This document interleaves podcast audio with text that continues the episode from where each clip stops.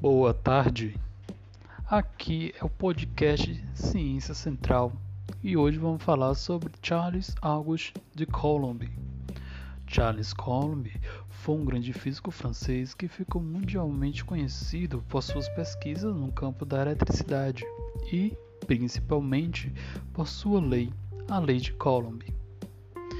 A Lei de Coulomb é uma lei experimental e foi formulada em 1783.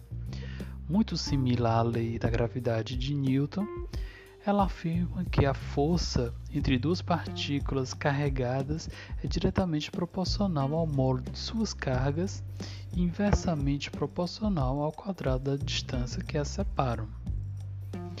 Apesar de parecidas, as duas leis se diferenciam nos tipos de força na lei de Coulomb, essas forças podem ser de atração ou de repulsão. Já na, já na lei da gravidade de Newton, essas forças apenas são de atração.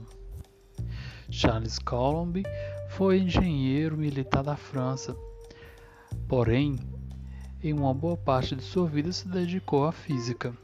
Apesar disso, ele deu grandes contribuições para ambas as áreas tendo como seu principal trabalho, o mais notório, a Lei de Coulomb. Ele morreu aos 70 anos de idade em 1906 em Paris.